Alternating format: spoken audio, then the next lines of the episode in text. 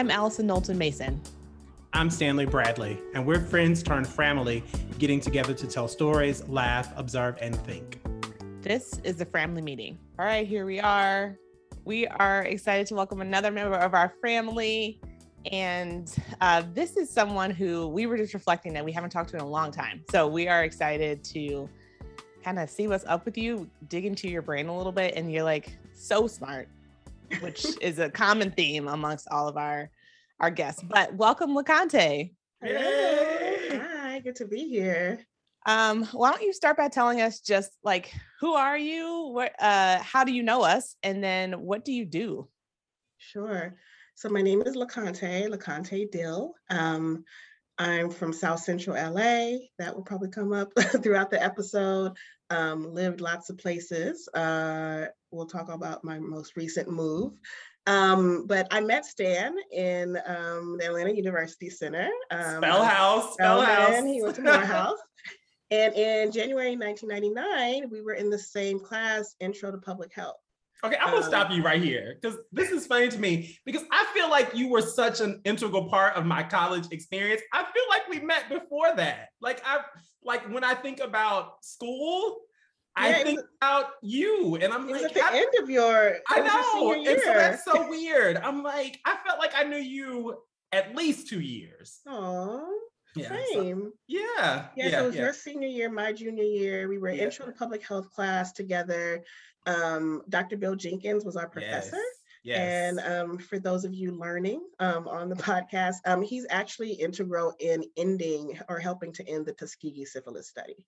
Yes. Wow. So he was yeah. a biostatistician and an epidemiologist, one of the first epidemiologists at the C D C and the U S Public Health Service. And but he also came up. He went to Morehouse. He came up in the A U C um, during the Civil Rights Movement. He was in S N C C. He was in the Civil Rights Movement. So he was an activist um, in addition to being a scholar and a scientist. And he was looking at data, uh, but also realizing in the early seventies, late sixties, early seventies, that penicillin had been discovered as a treatment for syphilis. So why are we still doing this research study? Um, and when he told his colleagues at the C D C and the Public Health Service, they knew, like, it wasn't like he like found this, you know, mystery um, answer. Um, they knew, and they were not stopping the study. So he leaned on his activist um, upbringing um, and reached out to like his a- activist friends, and they used the media um, and wrote uh, uh, news articles that got picked up by the Associated Press um, about the outrage of continuing Tuskegee. So that was our professor. Yes. Wow. Um, and he brought all of that into the classroom. So yes. He was rigorous and tough and was teaching us statistics and encouraging us to go to grad school.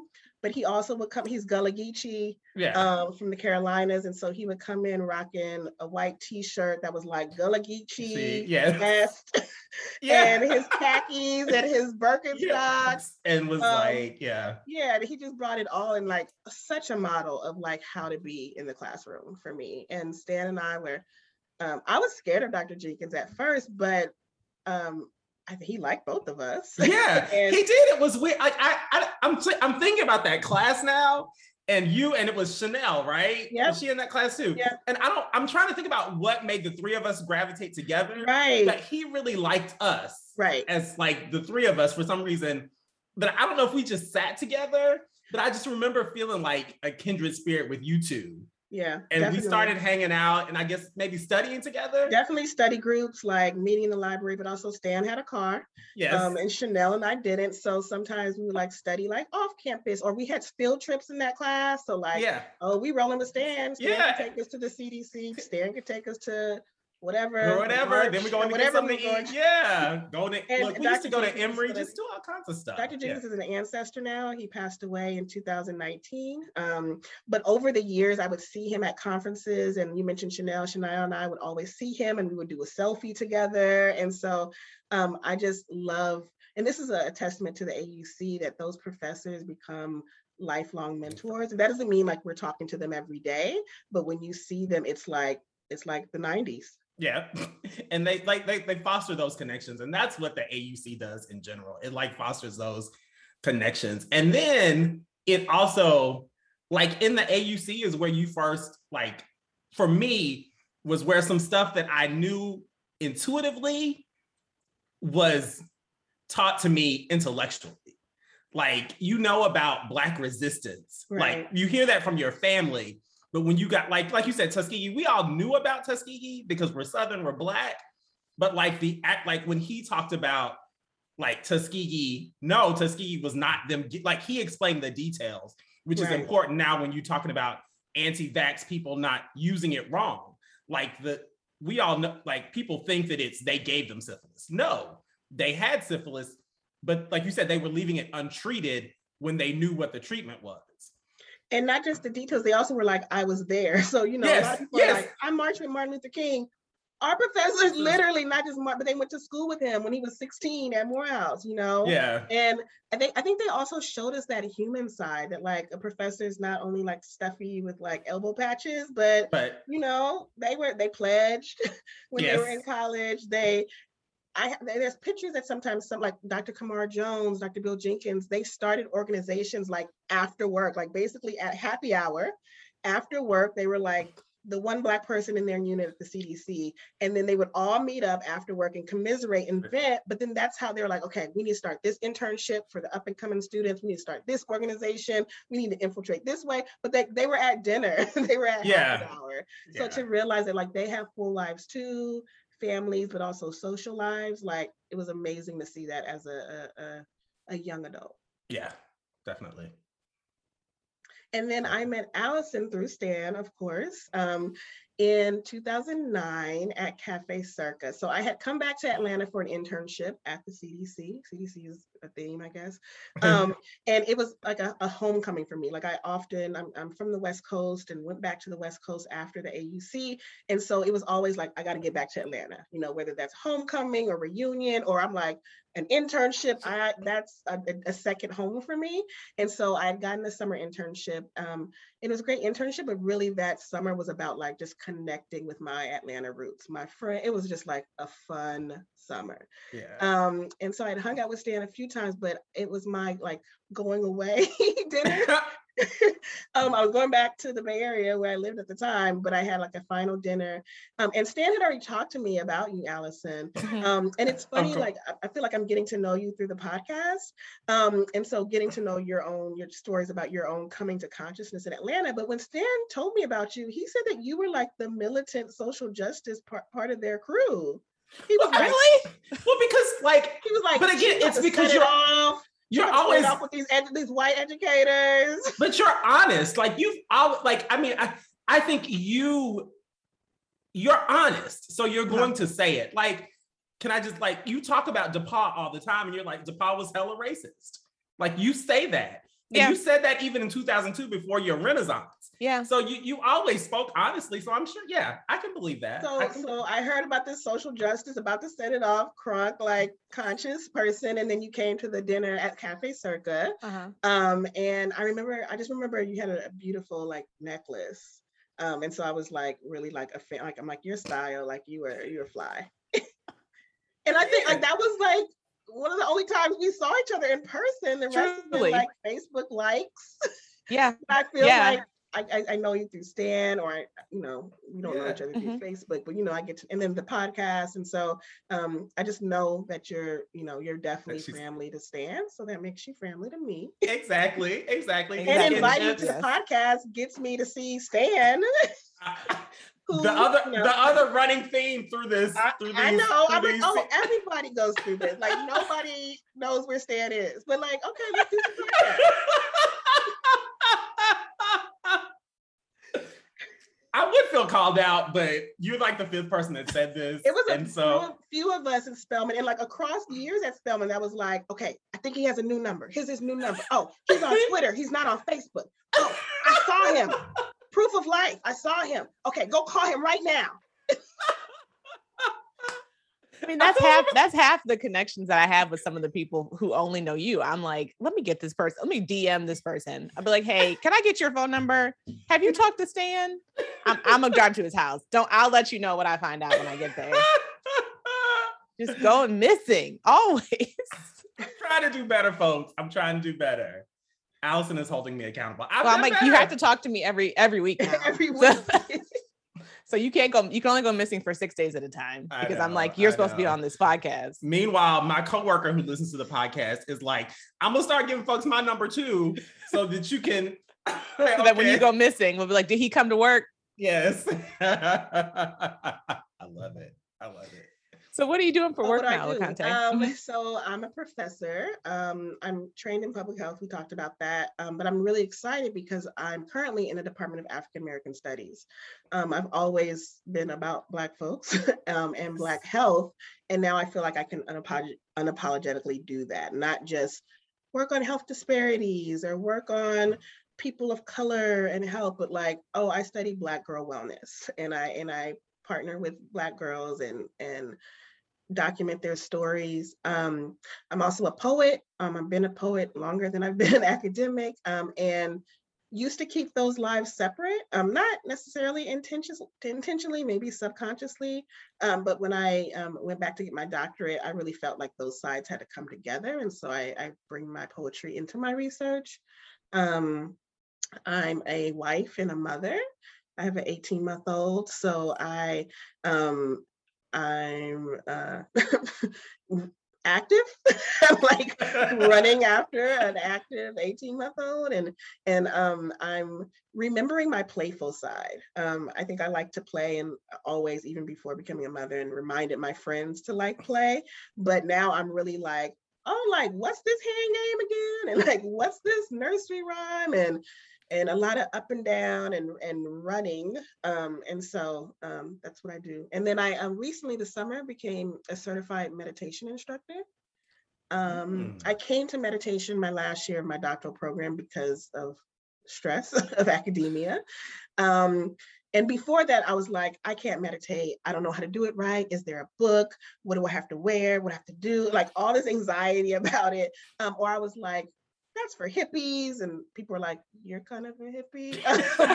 and but by, by my last year of my doctoral program, I was like, I need some stillness, I need some rest, I need to connect back with my breath and my body. And was the fortunate thing is that I didn't have to know what to do. I could just show up in spaces that had guides. And so I kind of over the last eleven years have gone from like, I don't know what to do to like, I have ten meditation apps on my phone. I'm like reminding friends to meditate. And then I began like leading students in guided meditation because they're stressed um, and because of life and academia. And this year um, was able to actually get formally trained um, in it. And so I look forward to doing more of that in an informal, informal way. Wow, that's awesome. I love that. I connect to so many things that you said. So the first thing I would like to point out, so we have a Google Doc that we like all kind of put notes into for, as we prep for podcasts. LeConté put her notes in, and I promise you, in like poet form. Like I was, as I was just like glancing down, I was like, are these poems? It's like, I was like, this is fabulous. So that's what everyone is like, you talk in poetry, like wherever literally. I am, like even one of my therapists was like, is this a poem? Seriously, like, so do more of that. Do more of that. So I can see how that is like something that would be hard to separate out for you because it feels so natural just to the way that you communicate. Um, and the second thing is that I also have recently started to do some meditation. Also, like you felt very intimidated by it. I was like, I don't even know how. Like I was like, right. When I sit down, I end up just thinking, which I could do not with my with my legs uncrossed. And right. I, you know what I'm saying? Like I don't know why I need to sit down and do this, but it if if you do it and you keep doing it, there's things to find there. So I have also found a lot of peace, especially, you know, in this business, whole owning a business thing is like, like you, I'm like, I need some stillness. I need some, some quiet in my head. Yeah. Um, and that's been very helpful. Um, and then the last thing, and I, I spoke about this before we started recording, is like, I'm so fascinated by your journey as a mother. We're similar ages. Um, as I began kind of thinking about this. And so I'm very curious there, but also yeah. This leads us into our first question. Um, you know, when I think you you talk about chasing around the uh, active eighteen month old, I'm sure a lot of what you're doing is teaching um, through experience and and you know ex- explicitly, implicitly. And so um, one of the questions that we dove into last time, we'd love to hear you talk about is who are who were some of your first teachers? Yeah. Um, so definitely my mom, um, who will be listening when we watch this. So Deb, hi, Deb. Deb. Debbie, Deb, Deb. I know. Um, I feel like I know Deb. I know. And you met her. I did. Yeah. Um, so my mom, Deborah Sterling, um, she's also born and right, raised in South Central L A. Um, and she doesn't necessarily identify like as a teacher or a Black feminist. Um, and, but was my first Black feminist teacher educator, um, just by like the books that she had just around our house. And she wasn't like, read this, but it was just there. Um, and the ways that she um, was an advocate for my own education, just really realizing the educational inequities in South Central and the ways that she had to advocate for me to have better opportunities. And that meant being very vigilant or signing up for this workshop or applying for this. Um, but also I think the ways that she has fun and kind of balances like work and play, um, definitely was my first and most favorite um, teacher. And um, I just posted about my new job and she wrote, she's like, your first and favorite cheerleader. And I was like, oh, you were. Um, yeah, and she's like very sweet, but also like was crip walking with me at my baby shower. Like. So she can go crock too, and I guess we're continuing the legacy. Yes. um, she got it from her mama, I got it from my mama, and now my daughter is getting it from all of us. Um, so definitely them, my mom, um, my nanas, um, who are both ancestors, my paternal and, and maternal um, grandmothers helped to raise me. I, my mom um, was mostly a single mother, and um, but I spent a lot of time, my mom worked nights and weekends, so I spent a lot of time with my grandparents, particularly my grandmothers. Um, and again, like learn that mix. They were both, so my paternal grandmother's from Texas, my maternal grandmother's from Arkansas, um, and, and both migrated to L A um, in, when, in the nineteen forties, when they were in their twenties, um, part of the Great Migration, um, the second wave of the Great Migration. Um, and um, so had a lot of those Southern roots, but also were not the kind of migrants that were like, oh, I miss the South, I wanna go back. Um, they were like, no, I left for a reason, um, for various reasons, and and really grew up in L A, in, in urban L A. Um, and so like Southern roots, traditions, recipes, practices, and rituals, but also like the L A turn up, like, and that's like raising family in this like urban metropolis. Um, my aunts, I definitely grew up um, around my parents' siblings and, and then their kids. Um, and then I feel like South Central, my neighborhood, was a teacher for me. Um, the ways that it was changing, the ways that it was vibrant, um, the sounds, like even like the sounds of sirens, um, as, as soothing. In a way. Um, but also, I think at a very young age, just being in South Central, I really understood um, risk and resilience. And so I knew that the L A P D was a, a violent force at a young age. Um, you know, that's not a great thing to know at a young age, but I knew that.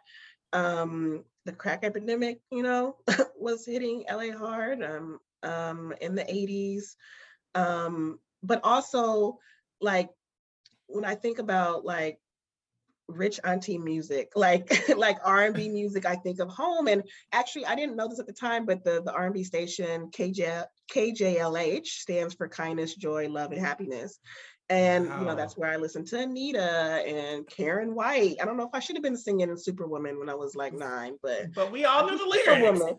We knew um, all the that, lyrics to those songs. That radio station actually was owned by Stevie Wonder.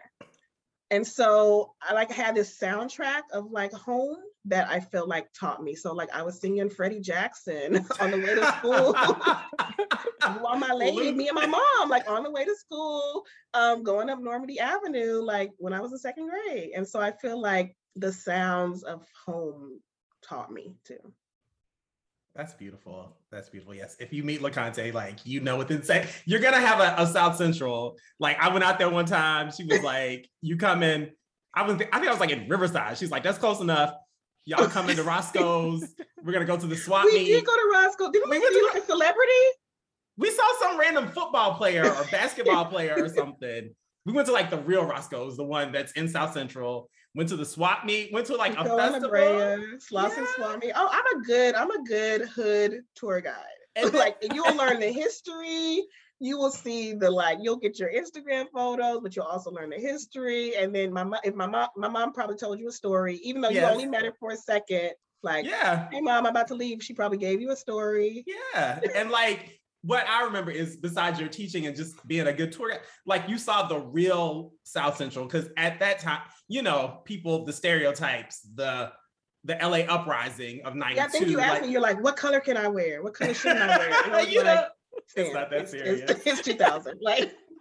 Let that go, let, quit watching so much T V.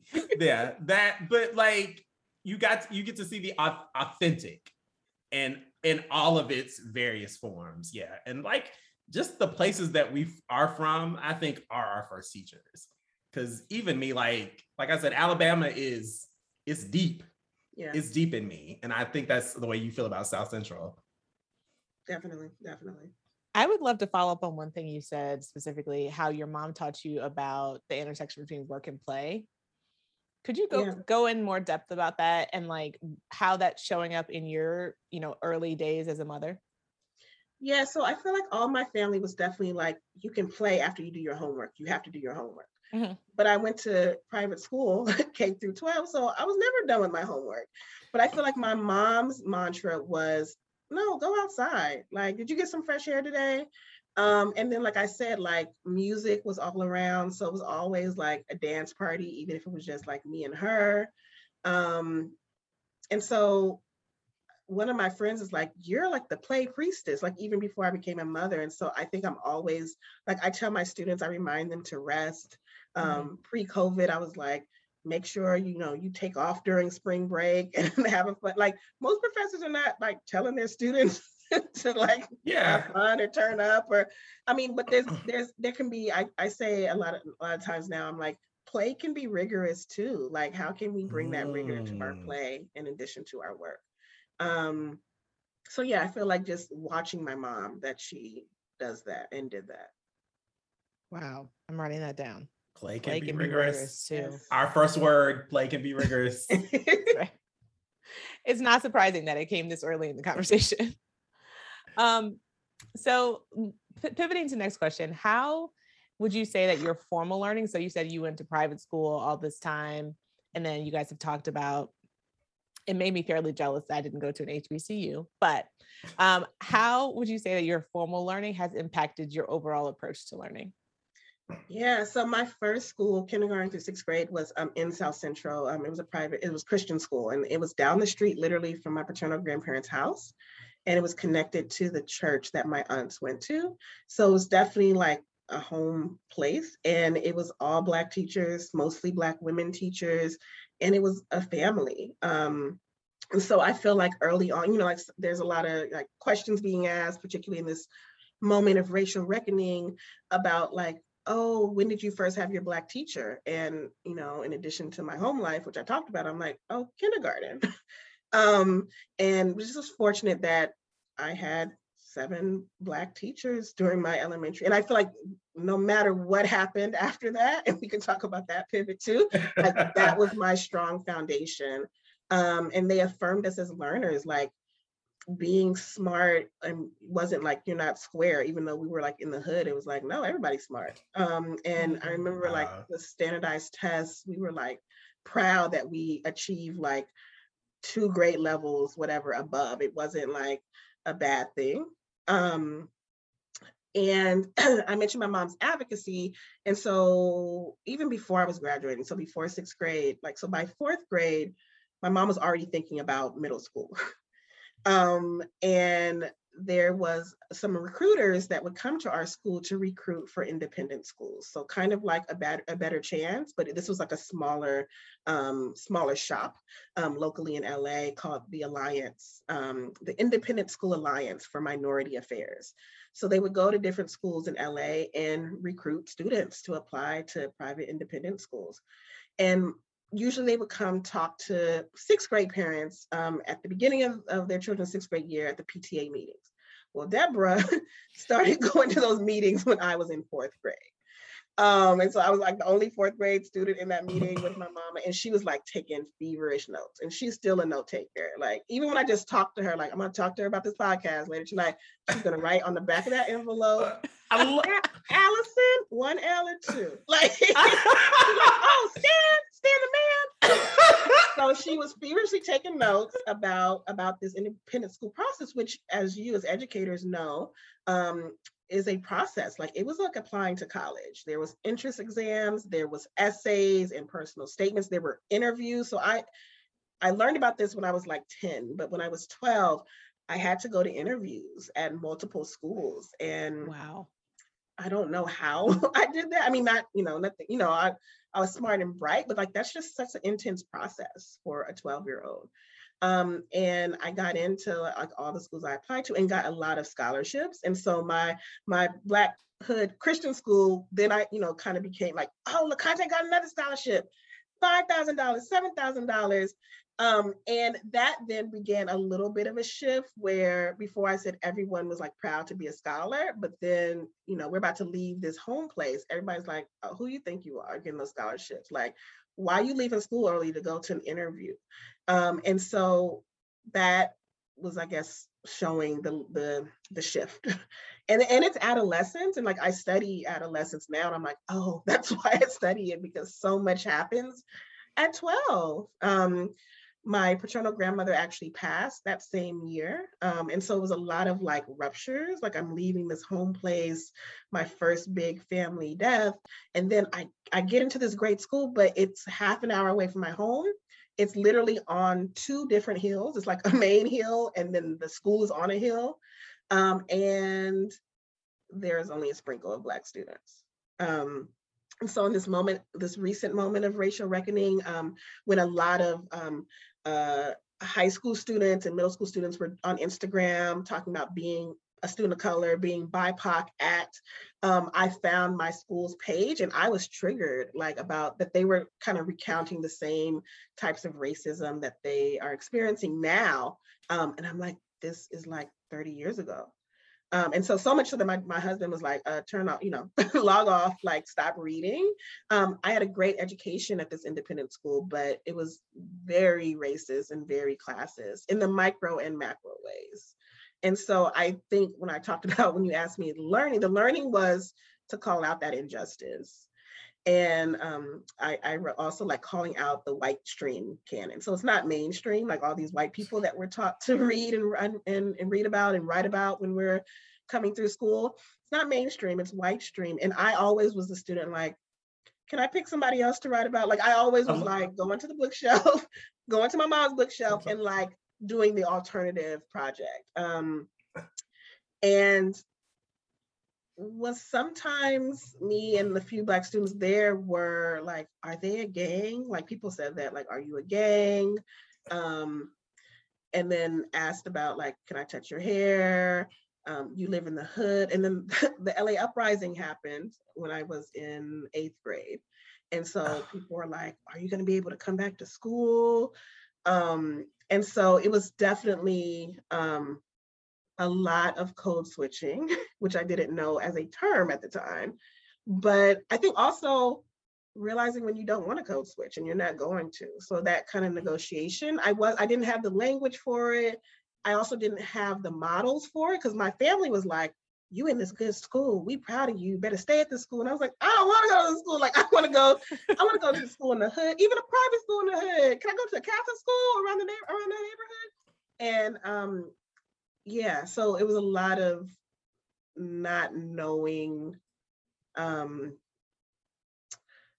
not having models, like not always being seen. And that's why, like, I mean, I wanted to go to Spelman since I was little, even before this high school, middle school and high school experience, but I was like, I have to go to Spelman. like I like I need this for my soul. Wow. Uh, yeah.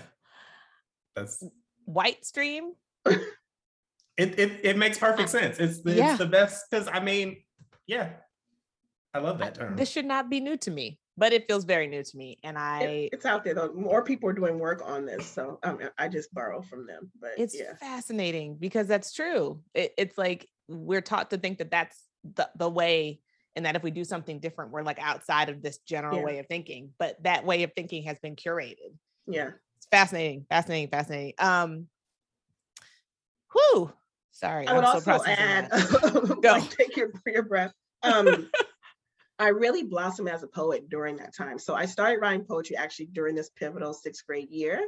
And my sixth grade teacher, um, Miz Prescott, um, she also is an ancestor now, but she really just affirmed me as a poet.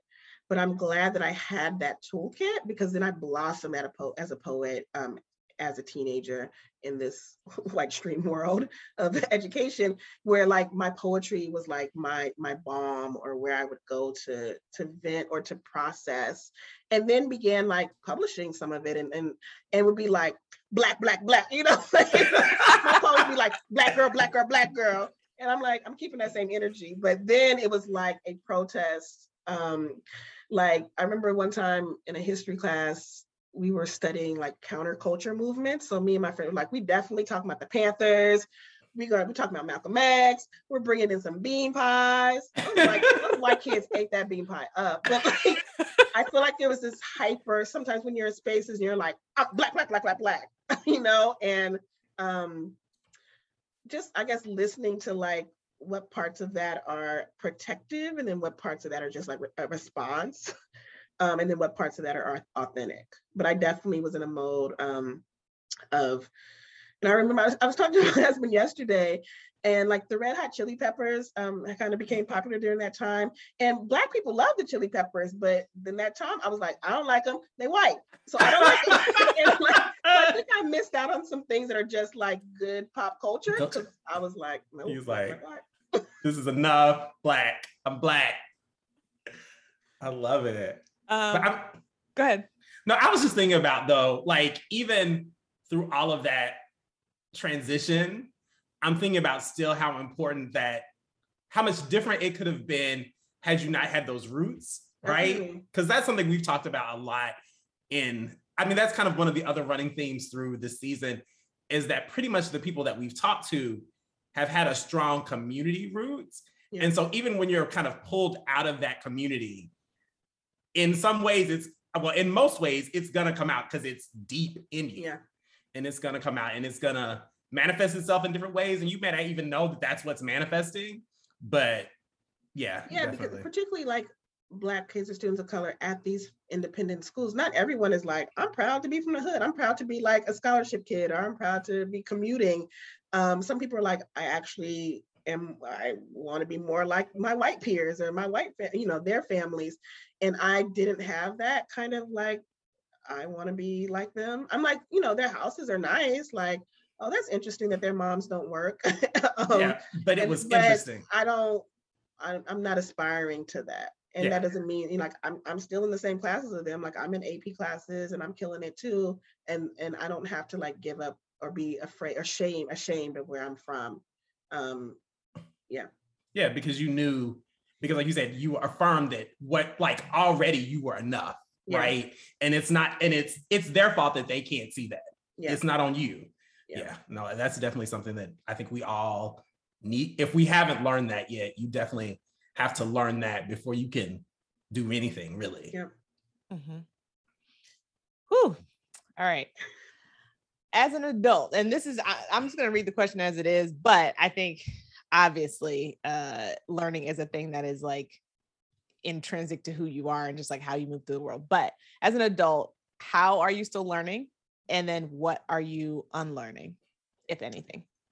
Yeah, so I definitely feel like I'm a lifelong learner. And again, I feel like I I learned that from some of my mentors. Um, but I feel like I'm learning in more nuanced ways now. So um, I, I I learn from my dreams. I I'm um, have vivid dreams, and a few years ago began keeping a, a dream dictionary so I could like write down um, what I, well, there's actually a dream dictionary that I bought, so you can like look up like, I dreamed about, I need that. Ooh, what does that I mean? That. I need that from you. But I also was talking to someone, um, a poet friend, that was like, you can also create your own dictionary. So like, what are the themes that are popping up for you? And like, you create your own definitions for what that means. And then you're talking about motherhood. When I was pregnant, oh, those dreams were on another level of vivid. And so every night when I was pregnant, I would have the most vivid, multiple vivid dreams. And so that part of the dictionary, my dream journal, is popping. So much so that like after I gave birth, I didn't really dream as much for a few months.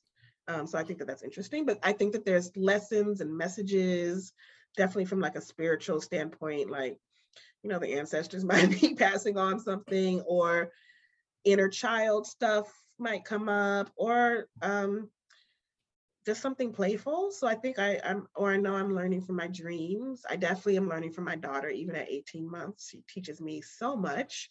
Um, again, how to play, but just I observe her, just how, you know, the curiosity that she has at that age. Or um, Stan said, like, you know, she's already crunk, so she's already like an extrovert, even though she just started daycare. So how, like, you don't know the kids, but like in the middle of the circle. Um, she, before she started daycare, we had done like a weekly music and dance thing, and like she loves music and dance, and, and, and so um, yeah, I'm just learning so much so, stuff that I think is still nuanced that I don't have the words for it, that I'm mm-hmm. learning from her, but I'm just observing so much. I'm just being still and observing, and like so thankful that I have this other teacher.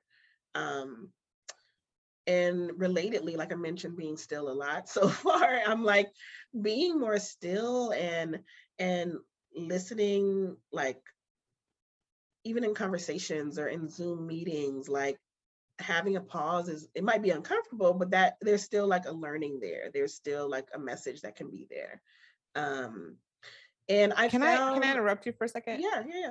I think um, again, as I like spend time thinking about what this whole motherhood thing would be like, yeah, and listen to people talk about it, there seems to be in my mind like this idea that stillness is um, not as available to you as a mother, as you are as just single person, or as just like a person with a partner. Um, and so I feel like maybe that's why meditation has become important to you, but I'm curious just for you to just talk about that intersection of like trying to achieve more stillness while you're in the early stages of being, of having a child. Yeah. Um, I think because I, I, I did have, a, I did become a mother at older age. So I call, I'm part of the old mama gang, O M G. Oh, yes, please. Represent, represent. um, not advanced maternal age, not geriatric. No, no. Gosh, old mama those gang. Terms are horrible. um, and, but because of that, I think I'm learning a lot uh, from uh, people who became, who've been mothers for like ten years, twenty years.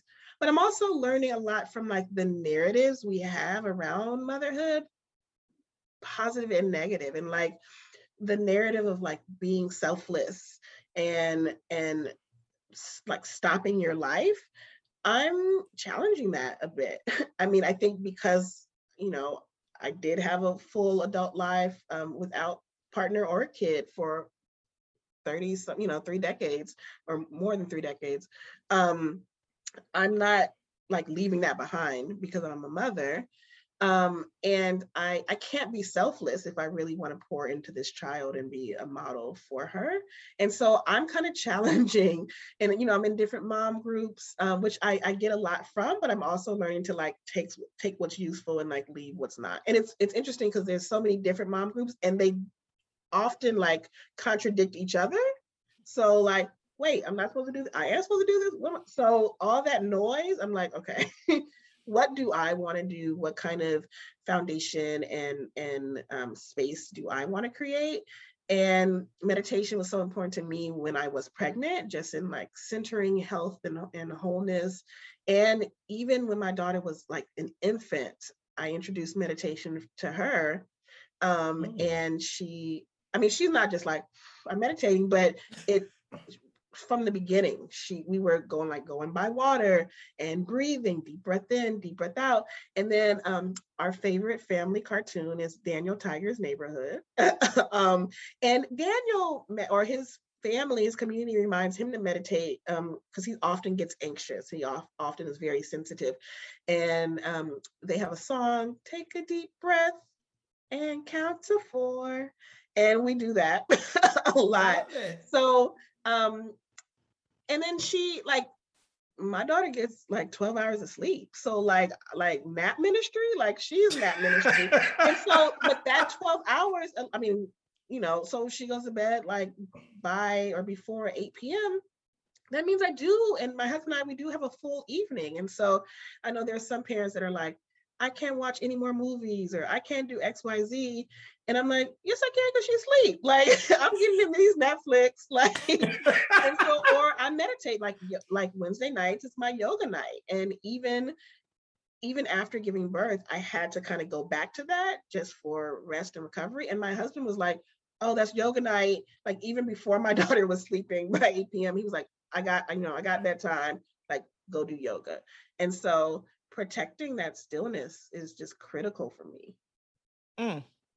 Love that. Love that. Yeah. Okay. I interrupted again, like, you, you, as an academic, that's not intuitive either. Like, you're always on, right? There's always going to be an email. There's always going to be a request from a peer or from a student. But like, that's why healthy boundaries are so important. And you can still, again, you can still be rigorous in your play and your work and your stillness. Um, so I always remind my, like, I'm not an emergency room surgeon.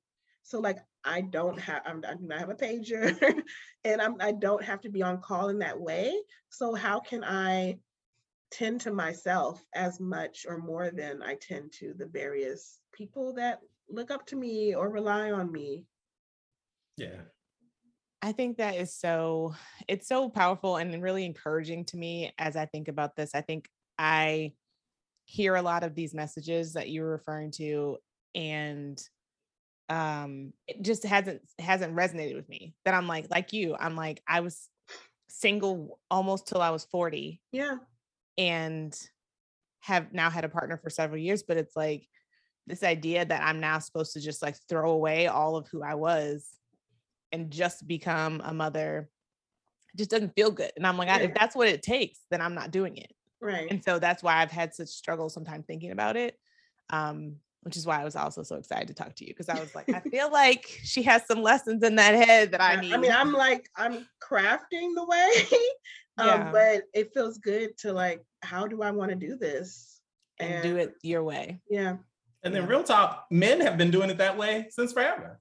Like, I mean, if you want to just be perfectly frank yeah. and have kids and keep, I mean, you know, keep it moving. Keep it moving. Right. So if you got a committed partner, why, why should it be that the woman automatically gives up, makes all the sacrifice? Yeah. And then it's just the idea of like putting on your own oxygen mask yeah. before you can help other people. Yeah. Yeah. Oh. Yeah. And you might've just answered this by what we were just talking about, but I interrupted you when you were about to say the, what are you unlearning? Yeah. Um, I, I love this question. And so much so I, I just started a new job, and during my interview, Um, that was one of their questions. And I was like, I love this. Like, let us take time to kind of reflect on what are we unlearning? Um, so definitely perfectionism and the grind. Um, when I was little, my dad used to always say, practice makes perfect. And then I would repeat that. No, like I, now I'm at a stage, like I'm not trying to be perfect. Later, like I remember my, my doctoral advisor was uh, re- reminding me of the other mantra of perfect is the enemy of good. So now I'm kind of resting with that. Um, I'm not striving for perfectionism. So I'm like recovering perfectionist. Um, and uh, recovering, like, I don't want to be hustling and grinding. Um, and maybe that has gotten me like where I am professionally. But um, I, I, about a year and a half ago, I met up with some friends from my doctoral program, and they're like, you're so ambitious and da, da, da. And I'm like, not no more.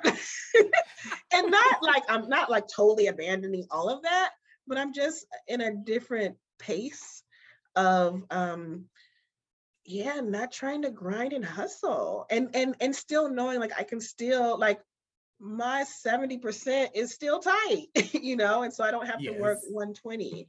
I remember like when I was younger, like a young adult, like Oprah was such a model for me. Um, I don't know so much so now, but um, but I remember like, you know, just wanting to be like, just like, like I remember like thinking about retirement. I'm like, I don't want to retire. Like, I want to always work. What? Like, who? I don't know where these messages would come from. I mean, I think part of that is Blackness. Um, yes.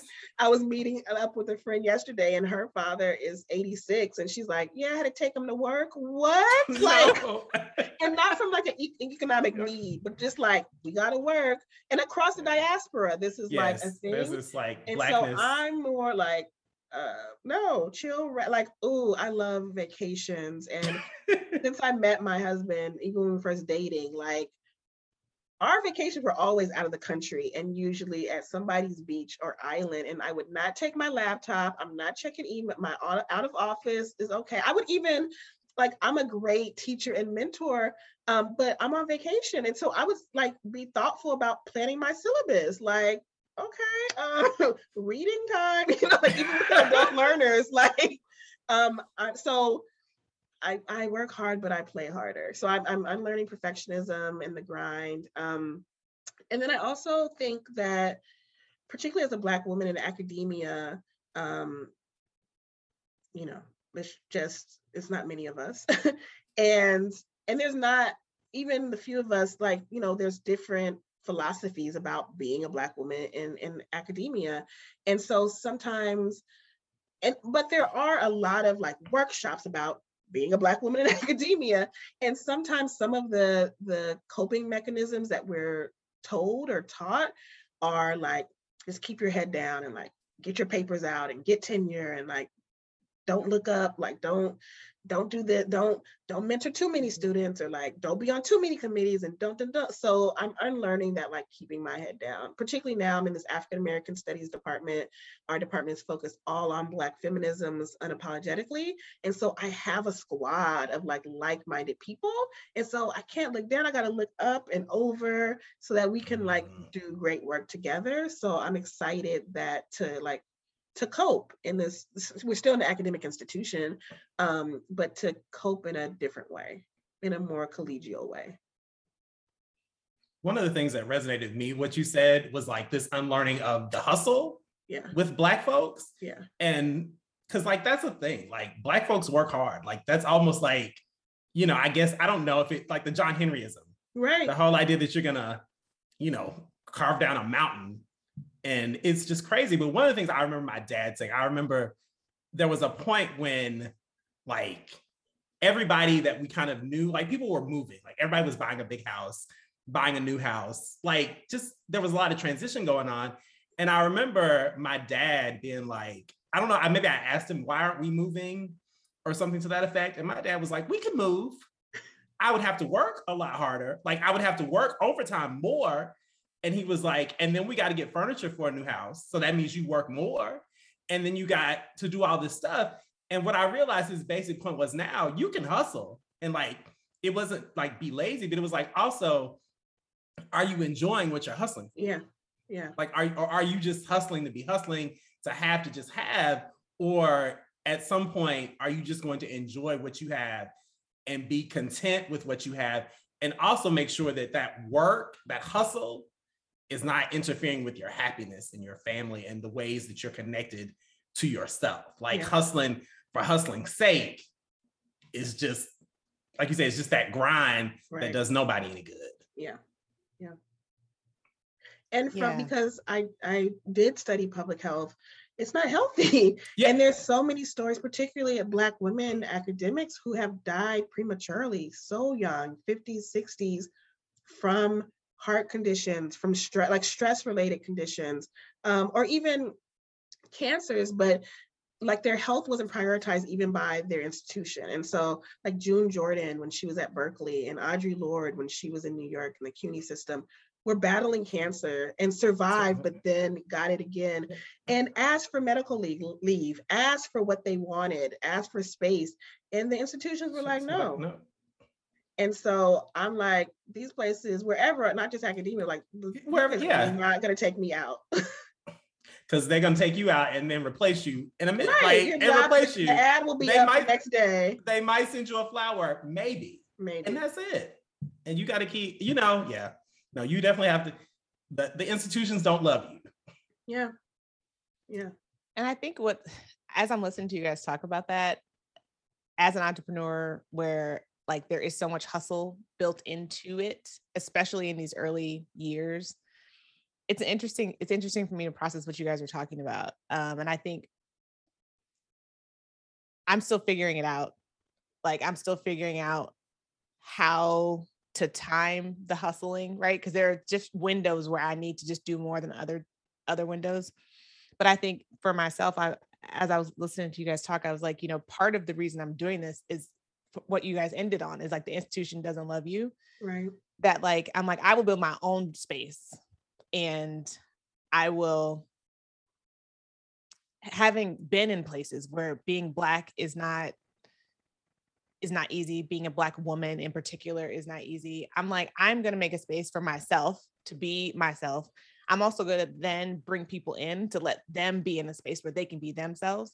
And there's something really powerful about that. But I mean, I definitely don't always get right. Like I'm coming out of, um, basically August was like a super hustly time for me. And you know, it's what, the middle of September right now. And it, by the end of August, I was like, it's not okay. Like I'm not okay. I'm not doing enough to care for my body or my mind. I feel rough, like just yeah. torn on the edges. And I always say, I'm like, when my concealer stops being effective, like when I put on concealer and it doesn't work, I'm like, you need to just go lay down because this little bit of makeup is not going to get it. Um, so it's, it's, it's interesting and, and different. And I, I appreciate the reminder to stay very tuned into that and like build in self-care. Cause like, like you talked about with your daughter, it's like, if you don't take care of yourself, you don't have anything to give out. Yeah. And if I'm going to create a space for other people to be able to live and thrive as the head of this organization, if I'm, if I'm empty, there's, I'm not going to be able to create those spaces, spaces thoughtfully. Yeah. Um, the other thing that you said that really resonated with me was like a small thing. When you talk about vacation, you're like, I'm a great teacher and mentor. First of all, I just love that we have a space together where we can just say things like, I'm good at, I'm great at this. Right. Um, and so this takes us well into the next question for all of us of what is your approach to teaching? Cause I think like LeConté, you have identified that you're a great teacher. I can tell just from the couple minutes we'll be on the phone that you were a great teacher. Stan, you have taught me many things over the years. Um, and as evidenced by your career, having been in education for so long. So for all of us, what is your approach to teaching?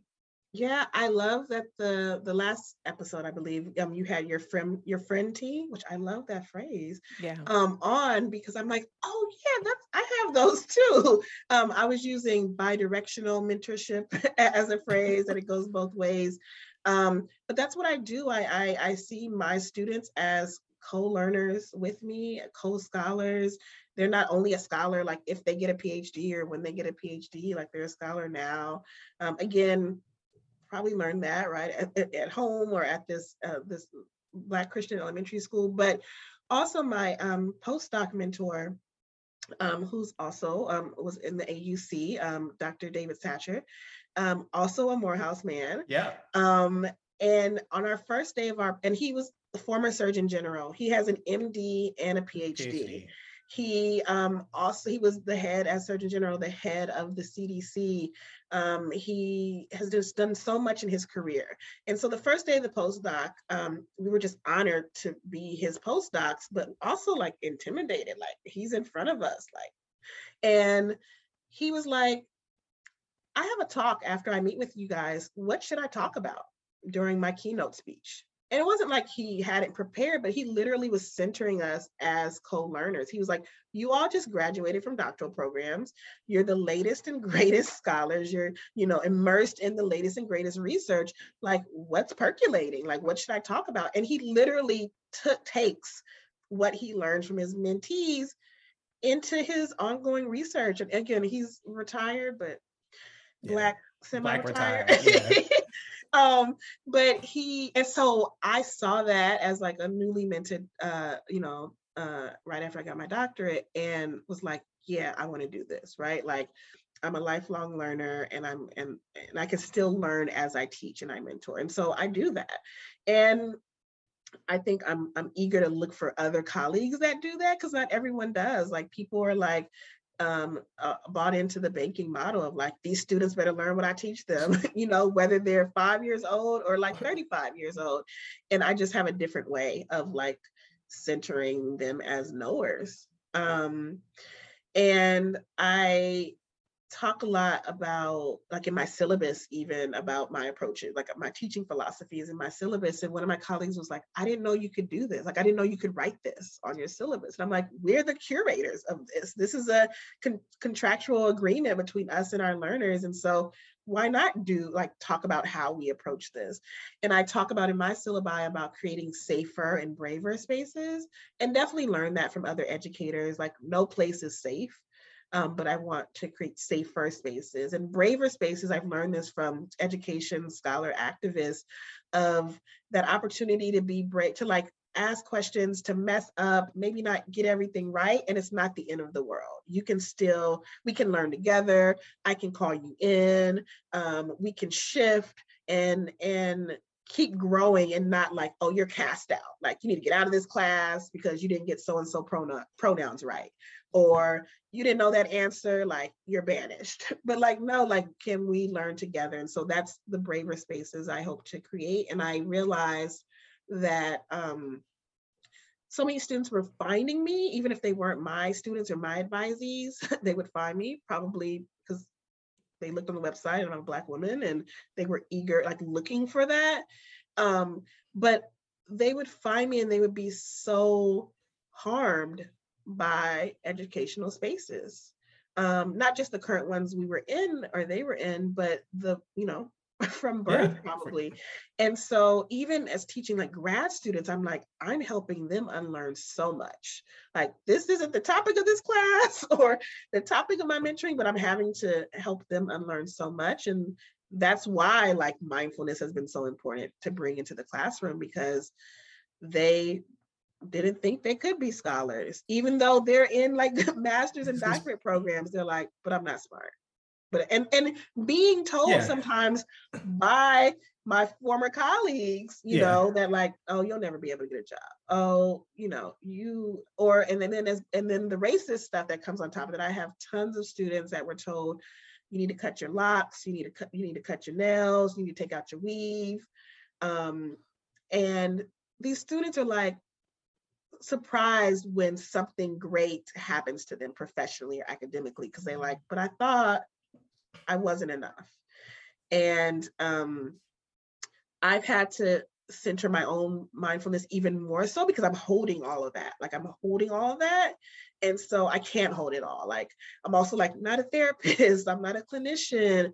Um, and I'm one person. And so just realizing how not to hold it all, right?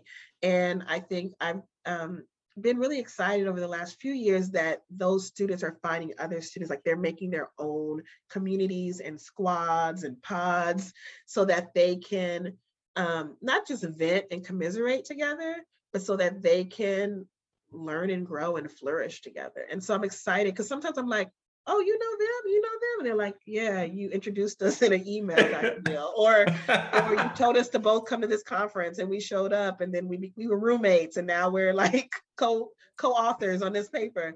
And so I like, and I think I do that. And Stan, you know, there's like, even yes. like with friendships, I'm like the connector. Yes. Um, and then I'm like, oh, y'all still friends? Like, I thought we, I thought we just came to happy hour. Like, y'all starting a business together? What? um, so I, I I do that, I think, as or I know I do that as a teacher as well. Yeah, that's awesome. Um, for me, I think this is just going to transition right into it. Um, I was on the opposite end of the scale when I was in the classroom, elementary, first, third grade, second grade, and relationships. Like, right, it's the same kind of thing.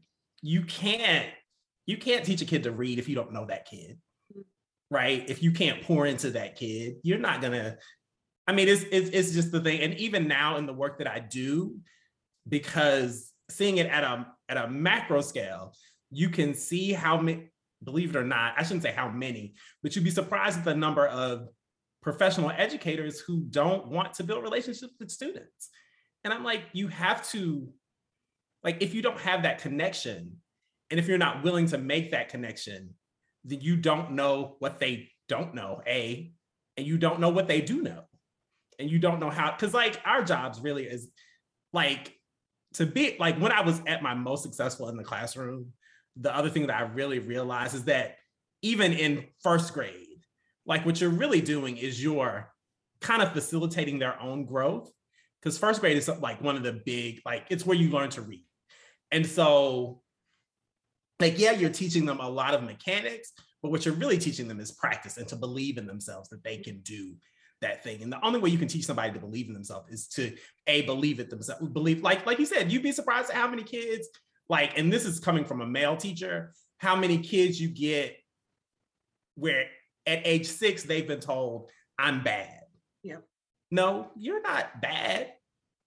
Like, I, and like, like knowing it, like no, now I have the knowledge to back it up, but I was like, no, you just needed certain things that they weren't giving you. You weren't bad.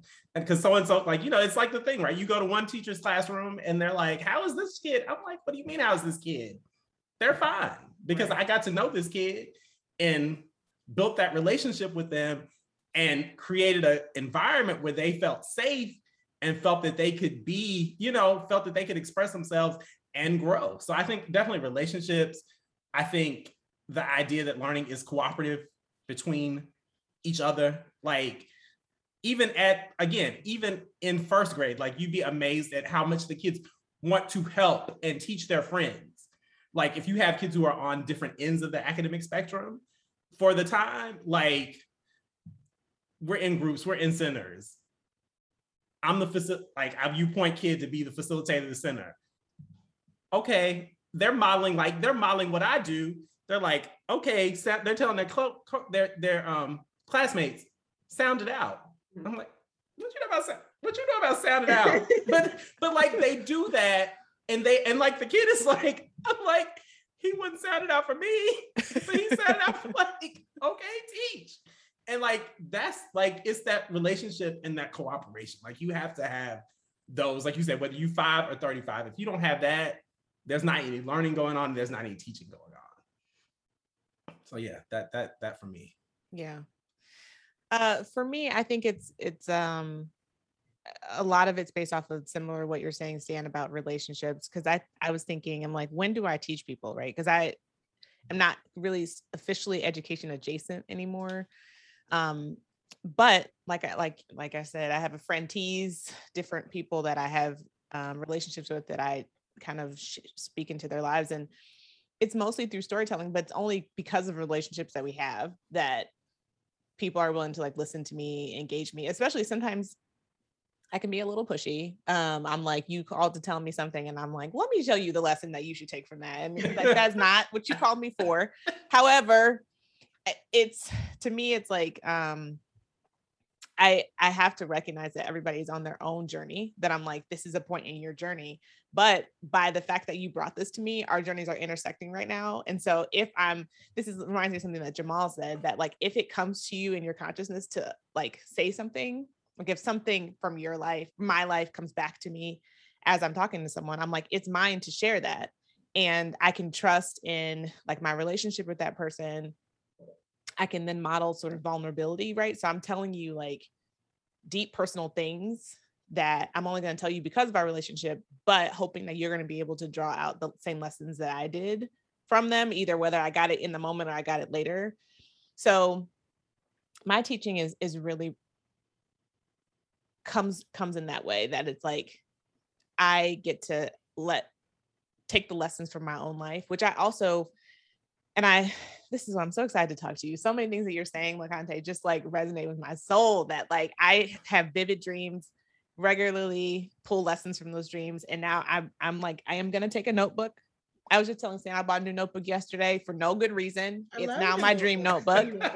And that's right. I need to get the link for this, this dictionary that you bought, but taking all these things that I am like aware of, right? And that I like let into my consciousness officially and trying and distilling them and then passing those lessons on through stories. Um, because, you know, it's like, like we've said, like it's the lesson of understanding that you are enough um, is a hard lesson to learn as a single Black woman in Atlanta who wants to be in a romantic relationship. Like it's very hard to hold that lesson that like I am enough when you're like, yes, but I want to be married. That is the thing, right? And so I have so many lessons from that journey that I share with people regularly, that I'm like, being single is a gift.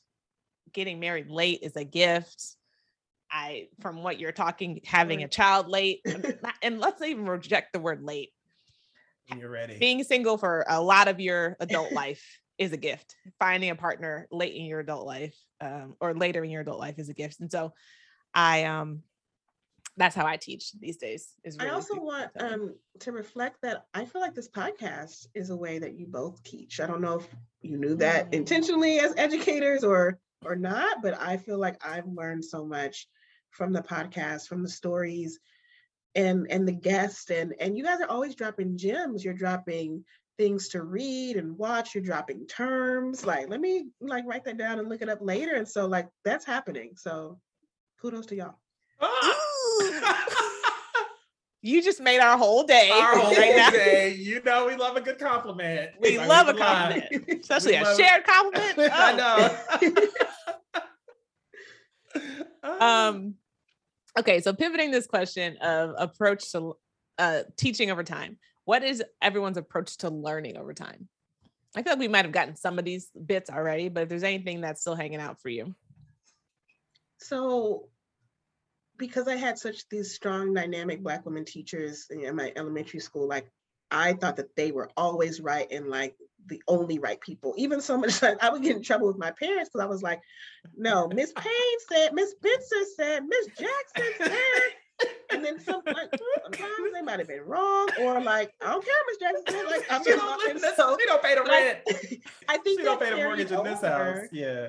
I think that carried over even to like other, you know, as I became a, a teenager and then an adult. And even like as a poet, I also take poetry classes. And sometimes I'm like, this esteemed poet said to change this line. But like, what did I say? Or like, what is intuitively or my own knowings? And so I'm I'm learning, or I'm shifting, um, like the teacher's not only the authority, right? And like, I teach like that, right? Like, I, you know, I'm telling my students, like, I don't know everything. And so I'm, I'm listening to my own lessons, I think. Um, and then, yeah, as a recovering perfectionist, like, like there's not only one right answer, or I don't always have to be right, or even like just demystifying this like right or wrong, this dichotomy. Um, I'm definitely like shifting how I learn that, like how I learn answers, how I learn questions. Um, there's no one right, and I don't have to be right in order to learn. I, I mean, just real quick before you go, Stan, I think there's just so much self-confidence in that I'm teaching you something, but I'm also saying I don't know everything. Like there's so much stillness you have to have inside to be able to say that, because people could easily be like, well, if you don't know everything, then why should I listen to anything you say? And shout out to my graduate program. In order to be T As, we had to take a class on pedagogy. Mm. And I know, like, I know when you all, like the T F, and um, you know, the Institute might have not been everything, but at least you had this like dedicated couple of months to like get something. And then I realized that like all doctoral students or who become then professors, everyone's not taking a pedagogy class. And then I took the class, and then I later taught, co-taught the class. And so many academics do not know how to teach, let alone don't want to know how. And so just shout out to pedagogy courses that are taught across U C Berkeley, um, because I learned that there, that like, even as a T A, like, you know, you don't have to know everything. Like your, your, your job is like holding space, facilitating, and even saying like practicing saying, I don't know, but I'll find out, or I don't know, like, let's find out together. And so I'm just fortunate that I learned that as a doctoral student. And so as I became um, uh, an educator in academia, I just took that with me. And that is one of, like, again, talking about learning from five to thirty-five, when you tell a little kid that you don't know something, that like blows their mind, but it also is like, they're like, oh, it may, and like you say, it's like, it's like that vulnerability that makes you stronger. Because even at six, like they think you're supposed to be the authority on everything. But if you're like, I don't actually know that. Or if you like apologize for doing something that you know is incorrect, you can endear yourself to, you can, that is, that is like building a relationship with, like, because I think I was one of the first teachers to ever apologize to kids. Like when I knew I was messed up, I'm like, let me apologize to these folks, to these little ones, because they, because I was messed up. And that is when they're like, oh, okay, he's, I, now you're modeling what you can, what they can do. So yeah. They're going to be more honest, like, Mister Bradley, I don't know how to do this. Instead of like you being like, it's wrong, you know, they, right. Like that modeling of vulnerability is actually a modeling of strength. And that, like, as a society, as a United States, yeah. as Western, Western culture, you know, that's just something that's not accepted. Like if you are the teacher, then you're supposed to be the authority and you're supposed to hammer down that authority. And that's one of those things that's really, I mean, like, it's really powerful to, to see it and to do it in practice. And just for me, like, I think one of the things I'm learning as I get older is that maybe everything isn't a lesson. Like some things are just what they are. Mm-hmm. And that's okay. Like I, like I may just be running late. Like there may not be no big message in me just being late. Like, you know, I just may be late and that's it. Like, and it's okay for that. And then the other thing I was thinking about is particularly in this time of misinformation and of, you know, just all so much content, I won't call it knowledge, but so much content that we're able to get from like the internet and everywhere, that everything that sounds smart isn't smart. Mm-hmm. Like, and I, I like, particularly like, I'm on, you know, I, I am in the COVID, COVID rabbit hole. Like I get up and check the numbers every morning. Wow. And just like some of, some of the, like some of the arguments for, you know, different positions, if you're listening to them at first, you're like, well, that makes sense. But then you really start thinking about it and you're like, well, no, actually that doesn't make sense. But a lot of people don't get through that first pass. They're like, oh, this is something that's well articulated, then it must be true. Or this is something that looks like professional and looks a certain way, so therefore it must be true, it must be right. And so just learning that everything that sounds and looks right isn't always right. Mm. And then we've kind of talked about this, just the idea of learning as a community. Learning is like, just like thinking about learning and teaching. When I was most successful at both, it was because it was a community experience. And that's something like, again, with Western culture and the way we set schooling up with grades and benchmarks and standardized tests and competition, that's a hard thing, again, to learn. And that's why I guess you, you're, it, it has to come over time. But that's something that I've really discovered, that I'm a collaborative learner. I'm a collaborative teacher. Like, like I said, when I, like, I can remember the years when I was most successful as a teacher, and it was almost always because I had good co-teachers, a good team with me. The things that I still remember academically is because I learned them in groups with other people, because we studied together, because we worked together. The opposite is like, y'all know I'm a science major who didn't practice science. And one of the things that I'm realizing is because in a lot of ways I was, I like, it was a very solitary thing to be a science major at Morehouse. Mm-hmm. Like for all the other things, for all the other great community I learned at, in the A U C, that for me was not a communal experience. And so that's probably one of the reasons why I never studied, I never did chemistry after May, after April of nineteen ninety-nine. I have not opened a chemistry book since then. And I think that's part of the rise, because it was such a, for me, for me, it was such a solitary journey, and I didn't learn as much, and I didn't want to repeat that. Uh, it's interesting, Stan, your first point about everything not being a lesson. I had the exact opposite reflection to this question, that um, I, I was like, I feel like so many things are lessons. Um, but I think, you know, to your example about, you know, if I'm late, maybe I'm just late.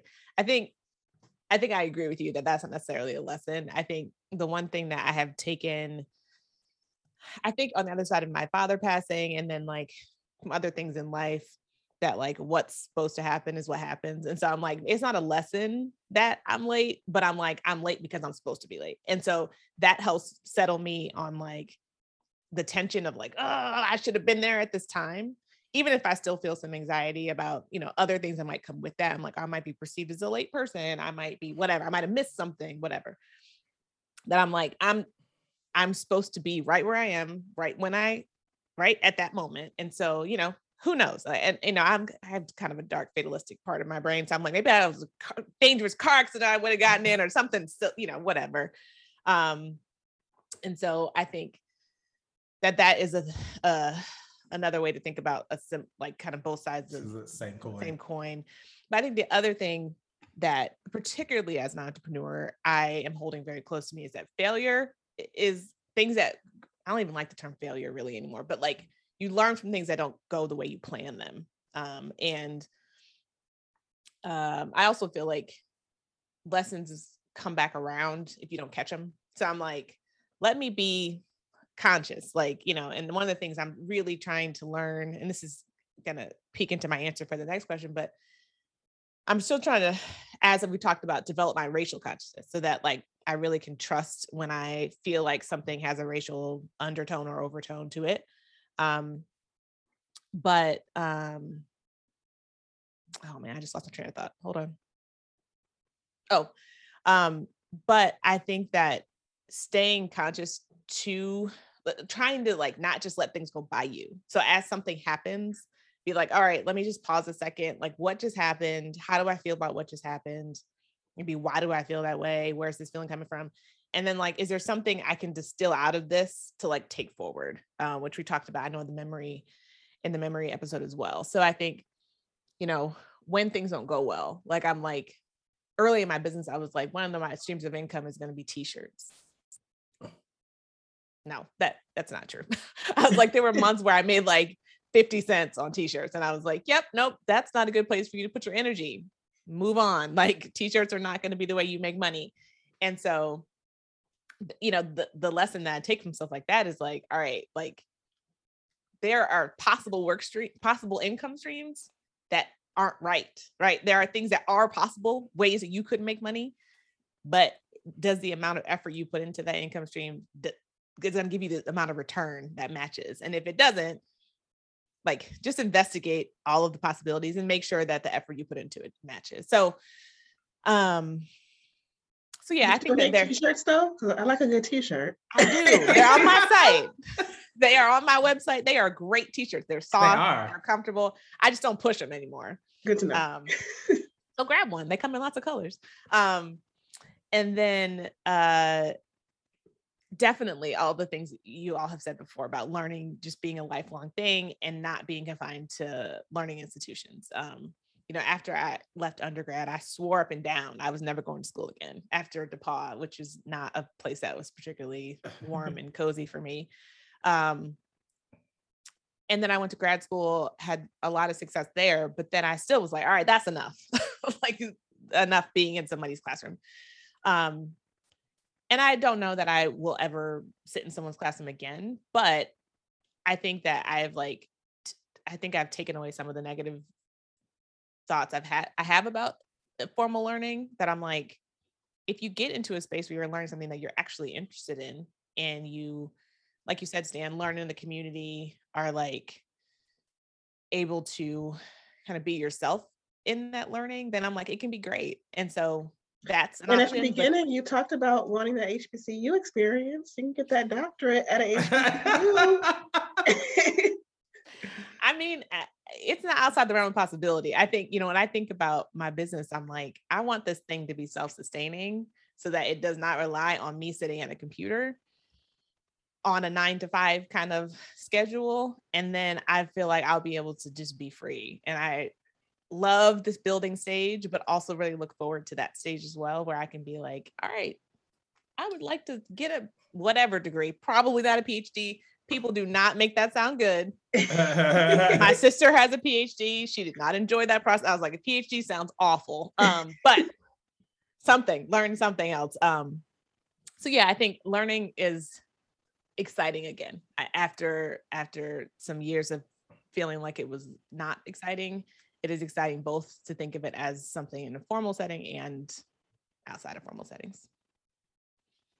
Uh, so going from that, uh, what do we all still want to learn?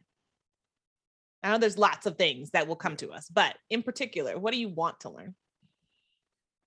I feel like I have a lot to learn um, from um, communities that are like stigmatized and marginalized, um, and just being a Black woman um, and, and growing up centering that, realizing that there's like all different types of oppression. And so I'm thinking particularly around the transgender communities, I'm thinking about um, indigenous communities, I'm thinking about disabled populations. Um, I think there's this moment that we're in, right? Like we're starting meetings with like a land acknowledgement, but a lot of indigenous communities are like, that's not enough, right? Just to say like what tribe, you know, was here. Um, you know, there needs to be other work, um, monetary work, like community engaged work, et cetera. So I think um, I definitely just want to be a good accomplice um, to other uh, marginalized communities. Um, yeah.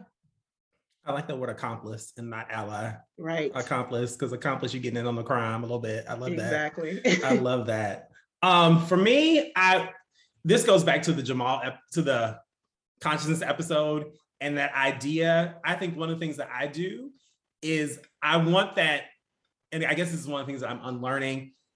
When I have that, that subconscious thing that I need to speak up, I always want it to be super clear and articulate.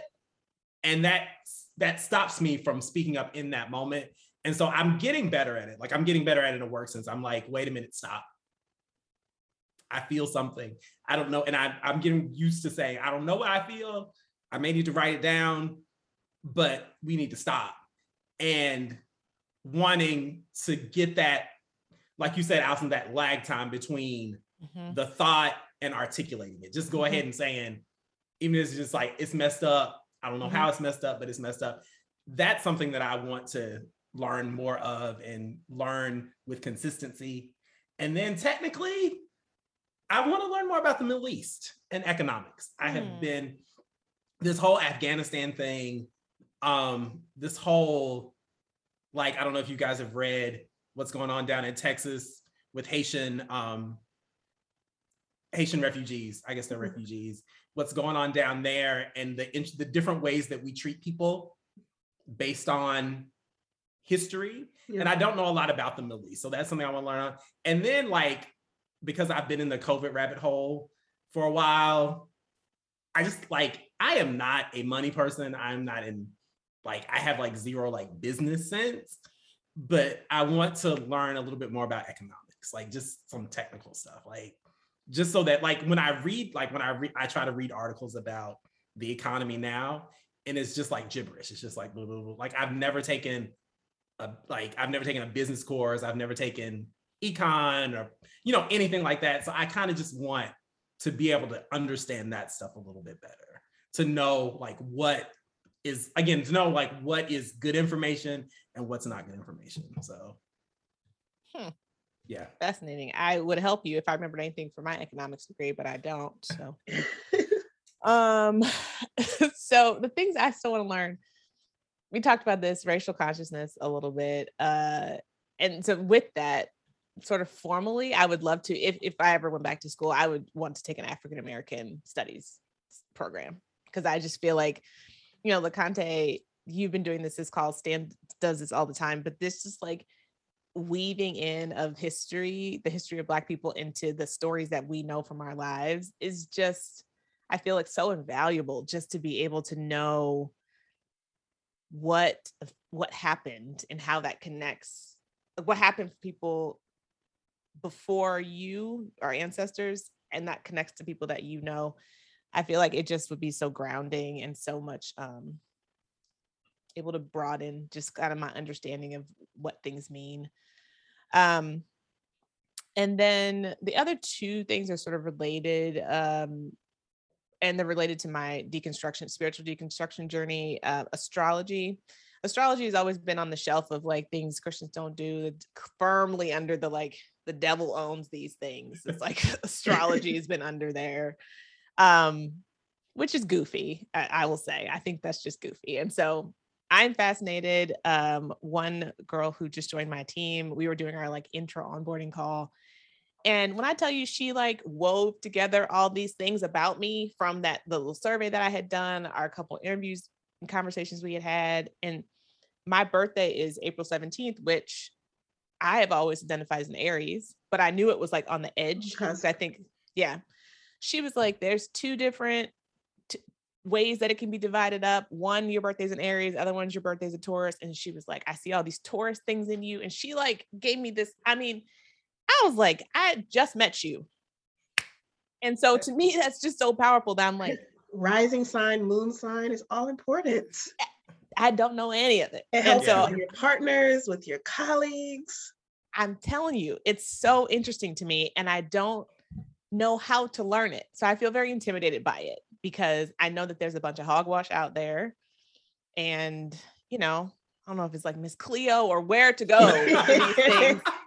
And so I just, I feel intimidated by it. I wish somebody would give me like. There's a book that I found like back in the day. That was like my first entree. It's called Black Sun Signs. Okay. So start, start there. Um, I, I know in the more recent years, there's probably been a plethora of things, but like I started with that. I feel like when I was in college. Love that. Thank you. And we will link that. And I'm an Aquarian. Notes. So like Aquarians are really into astrology. So that's why I'm okay. like. I love that. Oh. Okay, great. So very excited about that. And then secondarily with that is like, I want to learn more about other spiritual traditions. Um, again, connecting back to Black history is like, what are some of the things that like our ancestors believed um, before there was this colonial version of Christianity and, and all of it. I just feel so, I feel like there's so much that I don't know. And I feel like it would help me to figure out what to do next. Because I feel like the deconstruction journey is one thing, but then you have to kind of reconstruct something. Like I, I want to reconstruct something. And so I don't know, like I feel in this kind of wastelandy place right now. And so I feel like I need to start just kind of reading and understanding so I can like build something like a, a, a faith foundation that I feel good about. So. So that's it for me. Uh, y'all, this has been amazing. Yes. LeConté, yeah. We have been blessed by having you on this conver- on this on the blessed podcast. On a Sunday. Blessed on a Sunday. Uh, all right. So what's up for you, LeConté? So I mentioned I moved. I recently, my family and I moved a month ago um, to a new state, a new region, a new house. So what's up for me? Unpacking. Um, you see, oh, are you Allison? You were like, oh, your bookshelf, like those you- top three rows. It was in the square. For those who are watching, those are together, but like the plethora of boxes that I'm swimming in. Um, so unpacking and not and like making this a home um, is definitely on deck. Um, uh, I'm now a Midwesterner, or at least living in the Midwest. um, so I'm gonna Cali for life. To some... Cali for life. You always gonna be Cali. I'm gonna re-listen to some of the podcasts, Allison, as you talk about, uh, even though that's home, that's not home, but I'm gonna uh-huh. re-listen with a different ear. Uh-huh. Um, but definitely, yes, Cali, love Cali for life, wherever I go. But um, I'm excited to like have a different pace. Um, I've always been a city girl and lived in, you know, West Coast, the South, and Northeast, and I'm like excited to see like what what's popping here and and um, just a different pace. Um, I'm excited to like invite that in. Um, And yeah, like I said, like when Baby Girl goes to sleep, I definitely try to catch up on shows. So um, the new season of Queen Sugar just started. Um, Wu-Tang, um, the American Saga is on, and um, my my husband's a New Yorker and and is a hip hop head. Oh. So um, I'm liking the story and definitely like you know into Wu-Tang's music, but I. Didn't know. Like, I'm like, I need a chart because not only are there a zillion members of Wu-Tang, they all have a zillion names individually. And so like, I need a type of chart when I'm watching. And then the actors that are playing them, I'm like, wait, who's he again? And so I'm getting into it, but also like getting a little lost. But um, what network is that on? I feel like we got a stream of it. I don't know what it is. Fishing okay. comes on. Um, okay. I feel like it might be H B O Max. But... Maybe H B O Max. Um, okay. It's called Wu-Tang, An American Saga. Yeah.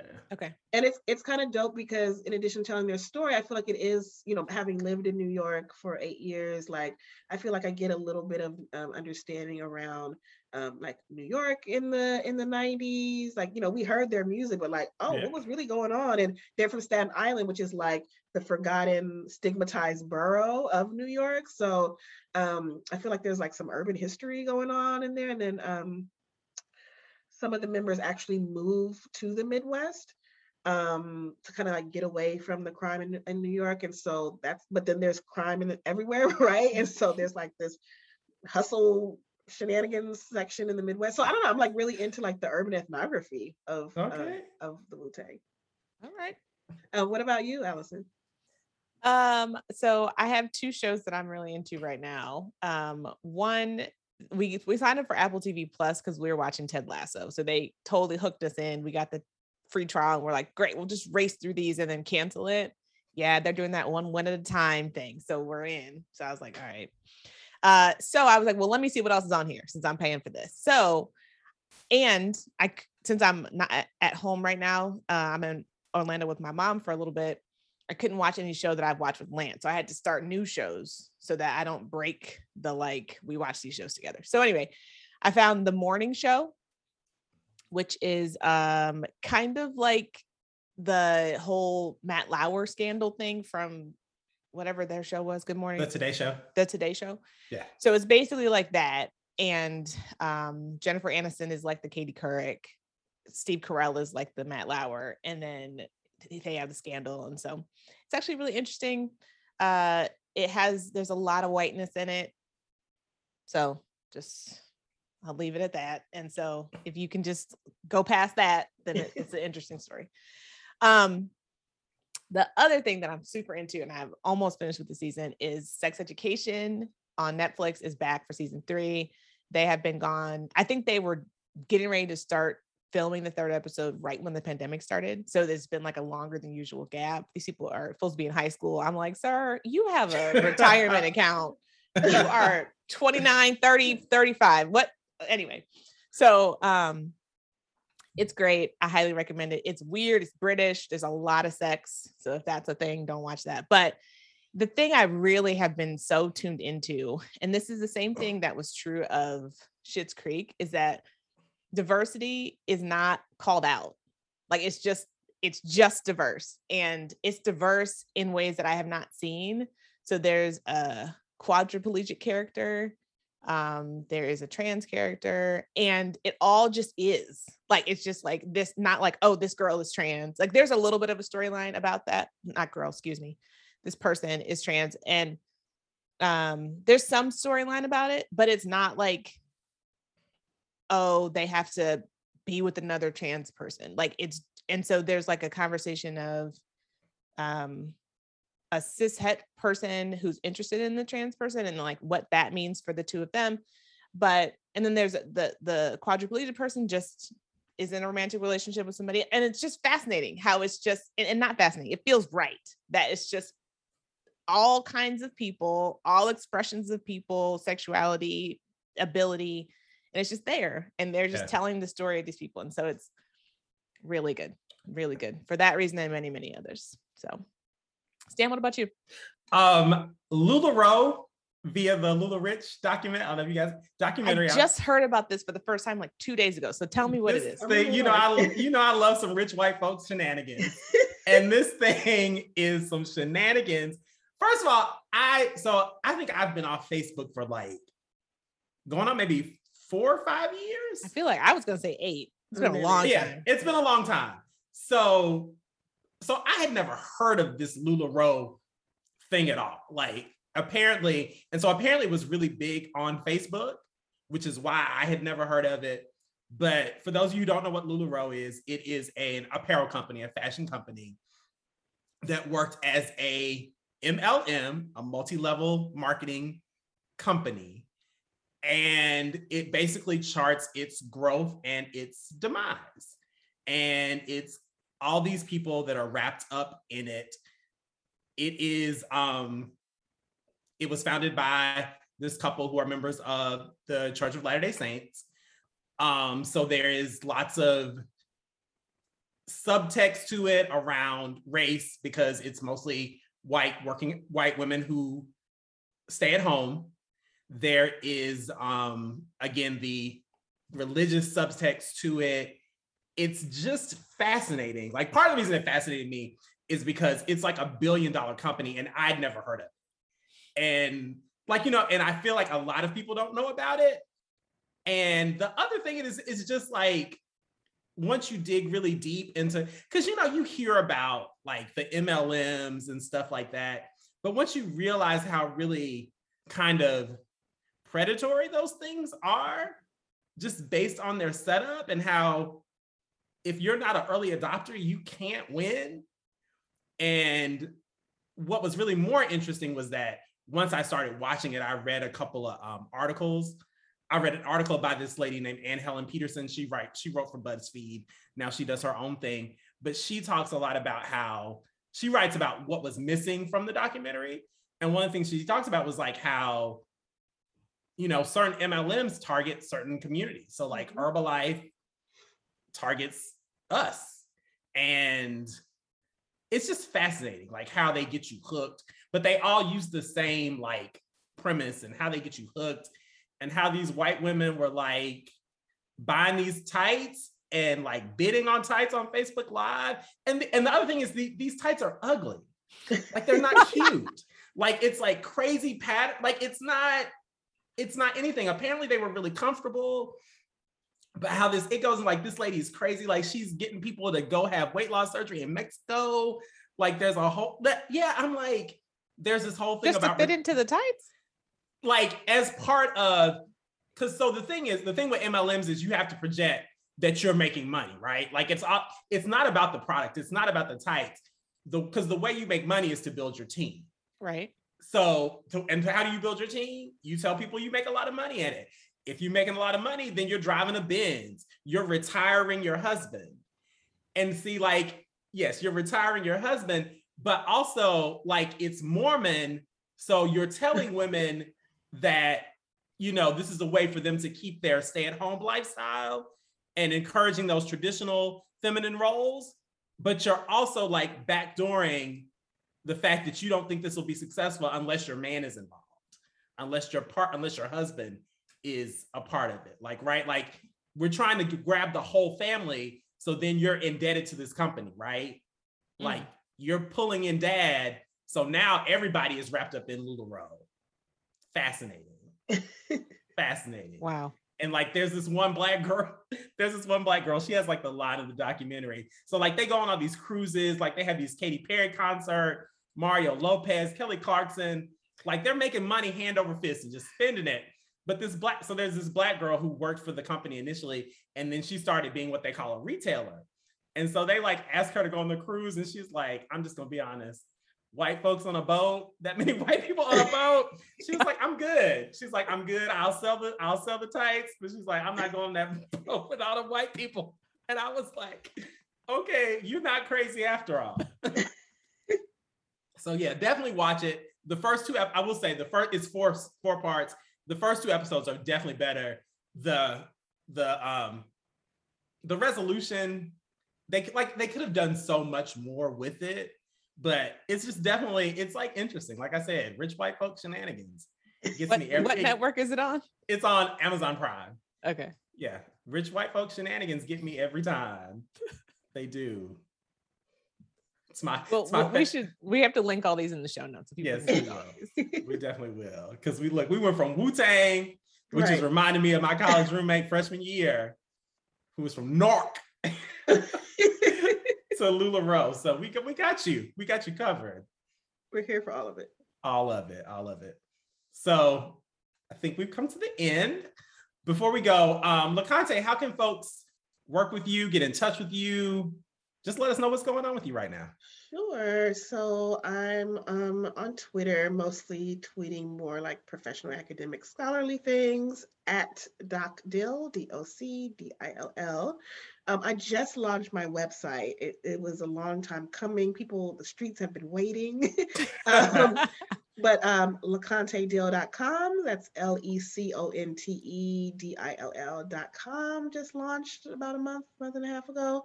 Um, so like all of me is there, my my full selves of the poetry, the mindfulness, the scholarly, the Black Feminist Everything is there. So definitely check me out there. And, and also events um, are posted there. Um, my poetry, like I said. Um, but also I encourage folks to stay tuned to what we're doing here at Michigan State University. As I said, our African American Studies department is centering Black feminisms, Black genders, Black sexualities, all with an S, because there's multitudes. We contain multitudes. Okay. So right. Check us out. Um, we're growing um, in size and number, but also in the ways that we do work and the ways that we disrupt um, traditional white stream academia. And so stay tuned to what's popping. Um, events virtually, in person when that's safe, but also just ways to connect community um, in academia. All right. And I visited the website. It's beautiful. I love it. Right. So stay, um, um, all of the current or the, the, the previous faculty have sonic introductions on there. So they have their own mixtapes to introduce themselves. And we just found out on Friday in our staff meeting that the new faculty are going to create mixtapes. So stay tuned for oh, my sonic introduction. I'm so excited about that. I'm like, that's my favorite part of, of onboarding. So um, yeah, I'm going to have my mixtape out to introduce you to me in a different way. Dope. All right. Well, thank you so much. We are honored and we're so excited uh, to be able to share this conversation, and we'll talk to you again soon. Thank you for this opportunity. Bye. Bye. Support for this podcast comes from Lilacs on New York Creative Studios. The Family Meeting is produced by me and Allison. Our theme song is by Will Salua, and it is entitled one thirty-fifth and Coffee. You can find the show notes on what we discussed, including links posted in the blog section on lilacs on york dot com. And you can keep up with the show on Instagram at Lilacs on York and on Twitter at The Family Meeting. You can also now watch us have these conversations on the Lilacs on York channel on YouTube. You can find me on social at Allison K. Mason on I G and Twitter, even though I do not tweet. You can find me on social at twice eleven on I G and Twitter, even though I do not post on I G. Thanks for listening. Meet you here next week.